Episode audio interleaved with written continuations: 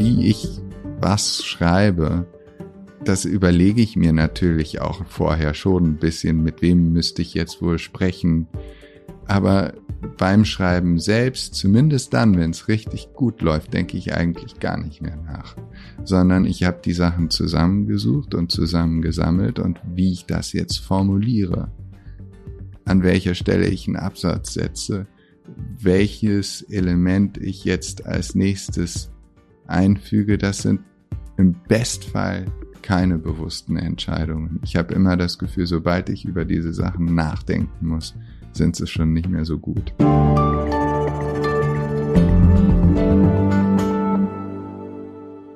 Wem vertrauen Sie mehr? Ihrem Kopf oder Ihrem Bauch? Jeden Tag treffen wir hunderte von Entscheidungen ganz intuitiv aus dem Bauch heraus und in der aktuellen Titelgeschichte der Zeit fragt unser Autor Allard von Kittlitz, kann das gut gehen? Mein Name ist Lennart Schneider aus dem Team der Freunde der Zeit und ich freue mich sehr, dass Allard heute bei Hinter der Geschichte zu Gast ist, um mit uns über diese Frage und über die Titelgeschichte zu diskutieren. Hallo Allard. Hallo Lennart. Du hast dich ja jetzt gerade intensiv mit dem Bauchgefühl beschäftigt und es hat sogar auf die Titelseite geschafft. Normalerweise sind da ja häufig eher aktuelle Themen. Wieso gerade jetzt? Wieso hat dich im Moment das Bauchgefühl so brennend interessiert?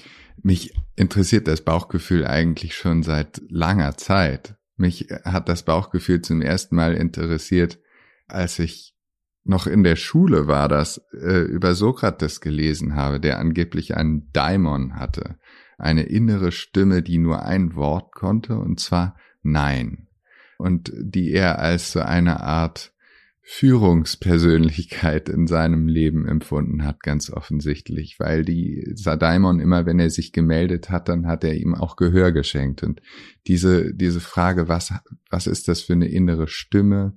Was ist die Intuition eigentlich für eine Persönlichkeit in uns? Ist das das Bauchgefühl? Woher kommt das?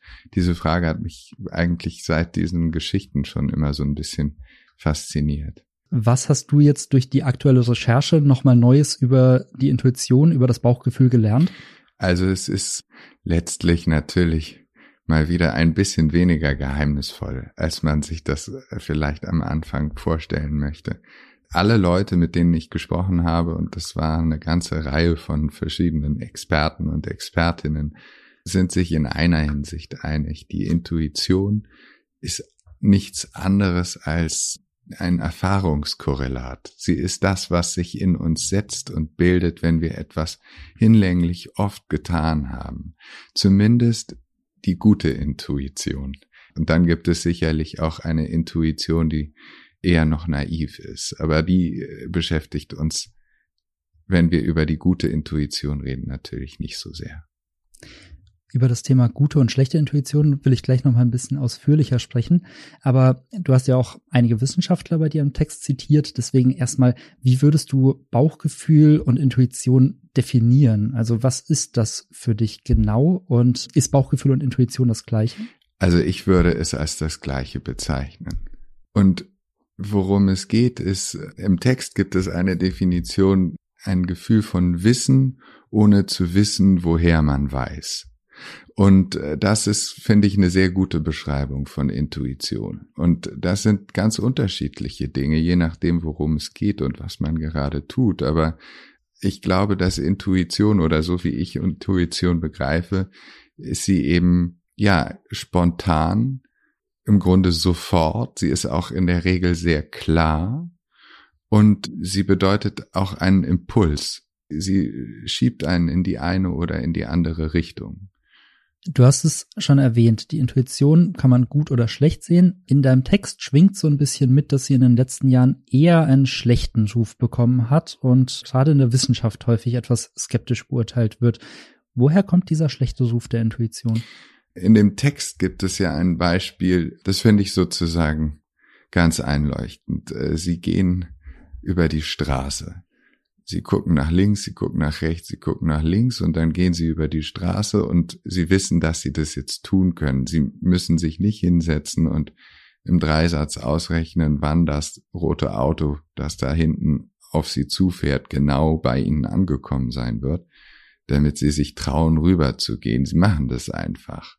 Was daran liegt, dass sie eben schon über tausende von Stunden die Bewegung von Dingen im Raum beobachtet haben. Sie haben da einfach eine hinlänglich große Erfahrung. Kleine Kinder haben die übrigens nicht. Die rennen dann auf die Straße. Die, die können das noch nicht einschätzen. So. Und wenn Sie nun jemand, der das nicht kann, dabei beobachtet, wie Sie das tun, und sie dann fragt, wie, wie hast denn du das gemacht? Das ist ja wie Hexenwerk. Dann könnten sie das dem nicht erklären. Sie würden sagen, ich weiß das einfach. Ich weiß, dass ich jetzt gehen kann. Und es ist genau dieser Punkt, der die Intuition aus wissenschaftlicher Perspektive zunehmend suspekt erscheinen lässt. Eine intuitive Handlung ist dem intuitiv Handelnden selbst nachvollziehbar und verständlich, aber er kann sie niemandem erklären. Er kann die Gründe dafür nicht gut nennen, er kann sie nicht besonders explizit machen, kann es versuchen und post hoc, also im Nachhinein lässt sich sowieso immer für alles eine gute Erklärung finden. Es ist im Zweifelsfalle aber gar nicht der tatsächliche, der wahre Grund. Jedenfalls ist die Intuition aus diesem Grund eben nicht so klar, nicht so durchstrukturiert, nicht so rational nachvollziehbar, wie man sich das offenbar in manchen Teilen zumindest der Wissenschaft, aber vielleicht sogar der ganzen Gesellschaft wünscht. In deinem Text schreibst du häufiger mal über Gefahrensituationen oder so gefährlichere Situationen, in denen die Intuition besonders wichtig ist. Gibt es generell so eine bestimmte Art von Situationen, in denen man sich auf seine Intuition verlassen sollte und auch Situationen, in denen man es auf keinen Fall tun sollte? Ja, das ist eine total schwere Frage, finde ich. Also es gibt Wissenschaftler, die sagen, sie sollten sich auf ihre Intuition im Grunde so gut wie nie verlassen. Sie sollten sich auf ihre Intuition wirklich ausschließlich dann verlassen, wenn sie wissen, dass sie in dem Feld, in dem ihr intuitives Urteil sie gerade in irgendeine Richtung schieben möchte, tatsächlich sehr erfahren sind und dass dieses Feld auch regelmäßig ist, das heißt, dass die Erfahrungen aus der Vergangenheit auch in der Zukunft noch gelten können und wo sie auch das Gefühl haben, sie haben für ihre Entscheidungen in der Vergangenheit ein gutes Feedback bekommen. Also sie wissen auch, dass die Konsequenzen positiv sind. Und wenn man mal ehrlich ist, dann, dann gibt es solche Situationen im Grunde so gut wie nie. Also was umgekehrt bedeutet, dass wir im Grunde, also jedes Mal, wenn wir intuitiv handeln, im Zweifelsfalle gefährlich oder fahrlässig handeln. Und ich glaube halt nicht, dass das stimmt. Ich glaube eher, dass wir damit ganz gut umgehen können mit dem allermeisten, indem wir intuitiv handeln. Das Ideal der Wissenschaftler, die die Intuition kritisieren, ist ja immer so dieser vollkommen rationale Mensch, der alle Informationen an der Hand hat. Wann ist vielleicht auch die Rationalität eher schädlich? Ja, da gibt es in dem Text, finde ich, auch ein total gutes Beispiel. Also, soll ich die Operation machen? Ja oder nein? Der Arzt sagt, 90 Prozent der Operierten überleben die Operation. Meine Intuition, mein Impuls ist, okay, also dann, das sieht ja ganz gut aus, ich mach das. Oder der Arzt sagt, ja, 10 Prozent der Patienten sterben auf dem Tisch. Und dann denke ich mir vielleicht, oh, ich sollte das lieber lassen. Und das Interessante ist, es ist dieselbe Information. Da ist, es sind dieselben Wahrscheinlichkeiten, sie wird nur eben unterschiedlich geframed, wie man so schön sagt inzwischen. Und was ich eben so interessant finde, ist, man kann die Geschichte entweder so sehen, der Mensch ist irrational und unlogisch, weil er auf dieselbe Information mal so, mal so reagiert, oder man sagt, naja, die Logik fängt die Nuancen dieser Aussage nicht hinreichend ein, denn nach der Logik ist es dieselbe Aussage. Und der Mensch, der sie hört, der versteht allerdings, dass der Arzt ihm im einen Fall zurät und im anderen Fall eher abrät. Und an der Stelle ist die Logik eben vielleicht nicht immer ganz ausreichend, um alle Nuancen unserer Kommunikation und aber eben auch unseres Feingefühls, auf das die Intuition sich dann bezieht, ganz adäquat einzufangen. Du schreibst in deinem Text auch, dass die Intuition uns häufig dabei hilft, Menschen einzuschätzen. Wie funktioniert das denn genau und wie zuverlässig ist sie in dem Bereich? Ja, das ist nun eine Sache, die man auch wieder versuchen könnte aufzudröseln. Und da gibt es unendliche Studien darüber, worauf wir reagieren zum Beispiel in unserem Gegenüber. Das sind so, also es sind eben Dinge, die wir allergrößtenteils nie bewusst wahrnehmen. Dazu gehört sogar so verrücktes Zeugs wie Erweiterung der Pupille. Ja, also lauter, lauter Mini-Bewegungen der Gestik, der Mimik, die uns dann dabei helfen, besser zu verstehen, mit wem wir es da zu tun haben. Aber es funktioniert eben lustigerweise überhaupt nicht so, dass wir das irgendwie bewusst aufdröseln. Wie guckt der denn gerade? Sondern es ist auch wieder so, wir machen sehr viel Erfahrung im Umgang mit Menschen im Laufe unseres Lebens. Und diese Erfahrung setzt sich dann irgendwann äh, sozusagen in einem intuitiv halbwegs korrekten Gefühl, zumindest bestimmte Dinge betreffend. Ist diese Situation jetzt gerade bedrohlich? Habe ich das Gefühl, dass ich mich hier gerade entspannen kann? Ist dieses Gegenüber mir wohlgesonnen oder nicht? Was wir interessanterweise offenbar überhaupt nicht gut einschätzen können, ist, ob jemand lügt oder nicht. Du schreibst ja auch, und das Beispiel, das du gerade erzählt hast von der Operation und den 10 oder 90 Prozent, äh, das zeigt ja auch sehr, sehr gut, dass die Intuition leicht manipulierbar ist.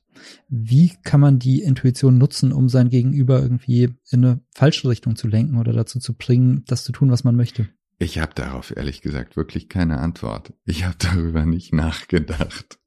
Aber ein Gespräch, das ich geführt habe, und das fand ich irgendwie total interessant, das war, das hat es am Ende nicht in den Artikel geschafft, das war mit einem Schweizer Marketing-Experten. Der ist also ein Neurowissenschaftler ursprünglich, der sich eben mit menschlichen Entscheidungsfragen auf der neurobiologischen, neurophysiologischen Ebene auseinandergesetzt hat. Und natürlich wollen lauter Unternehmen ganz gerne von dem wissen, wie wie entscheiden sich die Leute eigentlich für oder gegen etwas und wie kann ich die vielleicht auch dazu kriegen, dass sie sich irgendwie für was entscheiden, wo, wo sie sich normalerweise dagegen entschieden hätten.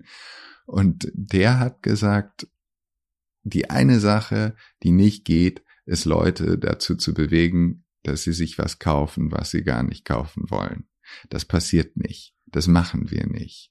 Wir, wir können sozusagen dazu veranlasst werden, uns etwas zu kaufen, was uns sowieso theoretisch interessiert, indem man es uns zeigt, indem man uns daran erinnert, dass es das gibt, indem man es im Supermarkt sozusagen an den Ausgang legt. Aber man wird nie im Supermarkt nach etwas greifen, was man nicht haben will. Es klingt so wahnsinnig offensichtlich und es ist auf der anderen Seite aber relativ beruhigend. Es ist eben nicht so, dass uns die Werbung dazu manipulieren kann, sagt er zumindest, irgendwas zu kaufen, was wir wirklich gar nicht haben wollen. Das ist tatsächlich ein bisschen beruhigend. Kann man denn seine Intuition verbessern? Kann man irgendwas machen, um besser mit seinem Bauchgefühl zu arbeiten und zuverlässiger zu werden? Ja, ich glaube, man kann wahrscheinlich sogar drei Sachen machen. Also das erste ist, dass man sich einfach in der Sache die einen interessiert und beschäftigt übt. Ähm, das ist eben auch das, was die ganzen Leute in dem Artikel sagen. Also wenn du, wenn du 10.000 Stunden lang Klavier gespielt hast, dann weißt du irgendwann ziemlich genau, wo du mit dem Ringfinger jetzt hingreifen musst, damit du den richtigen Ton triffst. Du musst darüber nicht mehr nachdenken. Das geht dann von selbst. Also die Übung ist die erste Sache. Die zweite Sache ist, glaube ich, dass wir schon ganz gut beraten sind, damit unsere Intuition immer mal wieder doch auch in Frage zu stellen, beziehungsweise die Gründe für eine Entscheidung dann zumindest auch noch zu versuchen, explizit zu machen. Und ich finde, das ist auch eine Übung der Intuition, zu gucken, ob sie einen gerade eigentlich in eine gute Richtung führt oder nicht. Und das dritte ist dann eben sowas wie eine Meta-Intuition, die sich aus diesem zweiten Schritt ergibt. Und das fand ich eigentlich fast das Faszinierendste. Also eine Schachspielerin, mit der ich gesprochen habe, hat mir erzählt, dass sie sich in dem Mittelspiel eigentlich nur noch nach ihrer Intuition orientiert, bis auf drei, vier Stellen. Sie sagt, jedes Schachspiel hat so drei, vier Stellen, die sind entscheidend. Und an den Stellen muss man aus dem intuitiven Spiel rausgehen und versuchen durchzurechnen und sich das zu überlegen. Und was sind diese drei, vier Stellen? Wie bemerkt man die? Ja, sie meinte, das ist eben auch eine Intuition, die man mit der Weile und mit der Zeit und mit den Erfahrungen, auch mit dem Nachdenken, mit dem bewussten Nachdenken, die man da lernt. Wie würdest du diese Erkenntnis aus dem Schachspiel auf das echte Leben übertragen? Weil wir spielen ja jetzt alle nicht tagtäglich Schach? Also was ist das Mittelspiel im echten Leben? Ich glaube, das ganze Leben ist das Mittelspiel, ehrlich gesagt. Also ich glaube, die, die Idee, dass sich das ganze Leben sozusagen algorithmisieren ließe und wir alle Einflussfaktoren quantifizieren, benennen, in ihren Wahrscheinlichkeiten hinlänglich gut berechnen könnten, damit wir sozusagen für eine Maschine rational nachvollziehbare Entscheidungen treffen. Das ist, das ist eine Fantasie, der unsere Wirklichkeit niemals entsprechen kann und wird.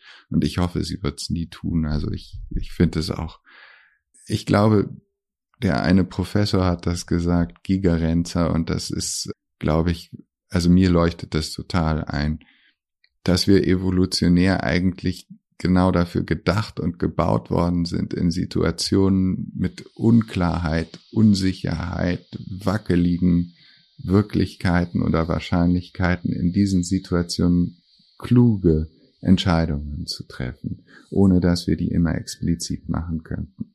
Das explizit machen ist, glaube ich, eine Sache der Philosophie. Es ist vielleicht eine Frage des Rechts. Es ist eine Frage für all unsere höheren Fakultäten, aber in unserem Alltag können wir ohne die Intuition keine drei Schritte tun. Das glaube ich einfach nicht. Neben der Schachspielerin Judith Polgar beschreibst du ja auch den Surfer Laird Hamilton, der bei einer riesigen Welle auf sein Bauchgefühl vertraut hat und eigentlich für einen Surfer ganz ungewohnt dann äh, sich bewegt hat und nur dadurch eigentlich diesen Ritt unbeschadet überlebt hat. Wieso hast du dich in deiner Geschichte für diesen Surfer entschieden, das Bauchgefühl anhand von ihm zu illustrieren? Mir hat das Bild gefallen. Mir hat das Bild gefallen von dem Menschen, der sozusagen Kräften ausgesetzt ist, die seine gewohnten Bahnen und, und sein gewohntes Umfeld völlig in Frage stellen oder außer Kraft setzen. Der ist da ja vor Tahiti einer Welle begegnet, die sowas hatte er einfach noch nie gesehen und er hat auch gesagt, sowas hatte er sich noch nicht mal vorgestellt, dass es solche Wellen geben könnte und dass man auf denen surfen könnte. Und also mich hat beeindruckt erstmal, dass dieser Mann, der der ist ja immer noch am Leben, der ist also ein weltberühmter Big Wave Surfer, dass dessen Intuition ihm offenbar in dem Moment gesagt hat, du kannst das, du kannst auf dieser Welle reiten, du kannst es überleben. Also an der Stelle ist unter der Meeresoberfläche ein ziemlich äh, scharfes Riff. Wenn einen die Welle da draufhaut, dann geht's einem danach sehr schlecht. Und der hat äh, sich aber offenbar eben erstmal dazu entschieden, auf dieser Welle zu surfen. Und dann hat er, als er auf der Welle stand, eben sozusagen alle Regeln der Standard-Surfkunst gebrochen und äh, konnte dadurch aber auf dem Brett bleiben. Ich fand das also eben erstens irgendwie ein schönes Bild und zweitens aber auch sehr eindrücklich, wie mächtig und klug die Intuition offenbar in manchen Situationen reagieren kann.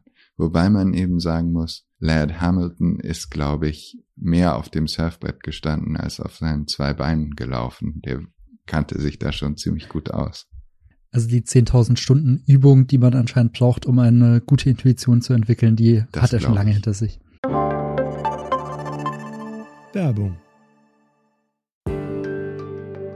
Diese Woche in der Zeit?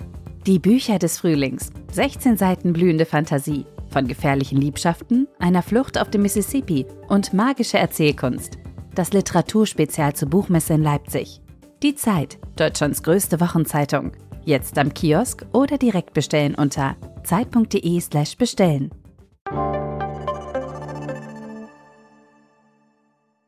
Neben der individuellen, ganz persönlichen Ebene ist das Bauchgefühl ja auch in politischen Entscheidungen und auch auf gesellschaftlicher Ebene ganz, ganz entscheidend. Zum Beispiel, wir sind ja jetzt schon im Bundestagswahlkampf, treffen Leute auch politische Entscheidungen, Wahlentscheidungen häufig aus dem Bauch heraus, ohne jetzt die Wahlprogramme intensiv studiert und gegeneinander gelegt haben. Was würdest du sagen, welche Rolle das Bauchgefühl auf politischer Ebene spielt? Naja, das ist dann wieder die Frage, sozusagen, was für eine Art von Entscheidung wünschen wir uns von unseren Mitmenschen, von unseren Mitbürgern und unseren übrigen Wählern. Ich glaube, erstmal ist es so, dass sich wahrscheinlich fast jeder von uns seltsam kompetent fühlt, was das eigene Kreuzchen angeht. ähm, und herabschaut auf die, die sozusagen aus dem Bauch heraus entscheiden. Und wenn man dann mal nachfragt, dann würde ich sagen, dass sie allerwenigsten auch die vorgeblich informierten Wähler sozusagen alle Parteiprogramme en Detail studiert haben, zu jeder Frage alle Positionen der Parteien parat haben, dass sie, das ist eine berühmte Einstellungsfrage ja an Journalistenschulen auch, wie heißt denn der Ministerpräsident oder die Ministerpräsidentin des Saarlandes? Wer ist denn das? Weiß auch nicht jeder sofort, der sich trotzdem für politisch hinlänglich informiert hält. Und die Wahrheit ist, glaube ich, dass wir eben diese berühmten Heuristiken haben, also diese Techniken, die sind auch gar nicht unbedingt bewusst, mit denen wir sehr komplizierte Dinge einfacher machen und die bekannteste und aber auch irgendwie sensationell funktionale Heuristik der politischen Entscheidung ist links-rechts. Ist was links, ist was rechts. Bin ich links, bin ich rechts.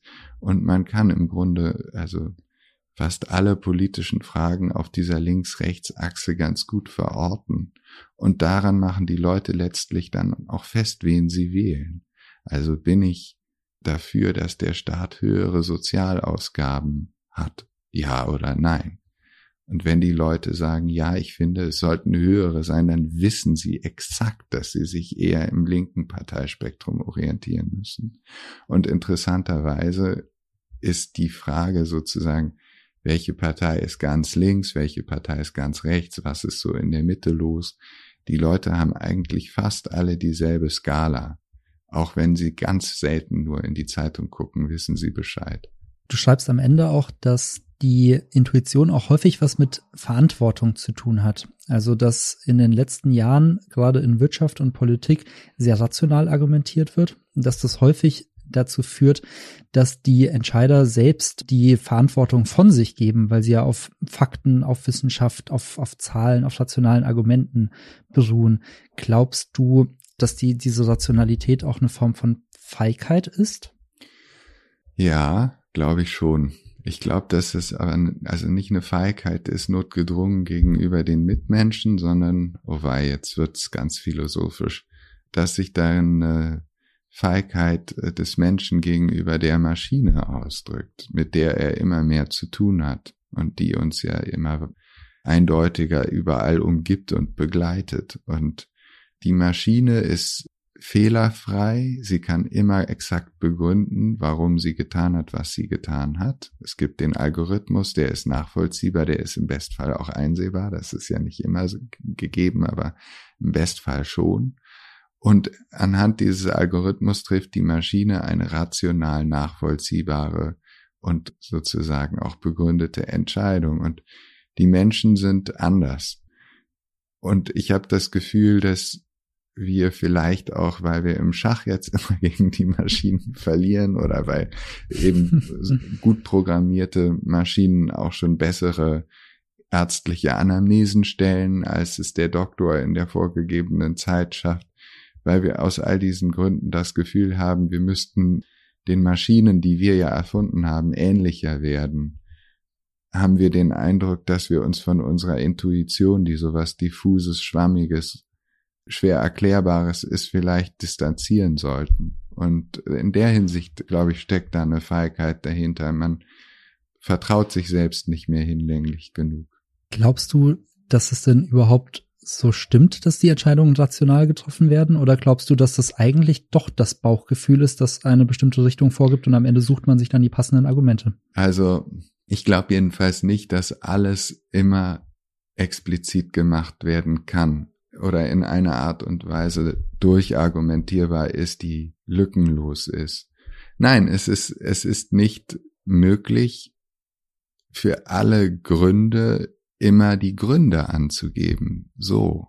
Man macht eine Pro- und Kontraliste und dann hat man am Ende womöglich mehr Pros als Kontras und entscheidet sich dann aber trotzdem für das Kontra. Warum? Weil die Gründe auf der Kontraseite schwerer wiegen.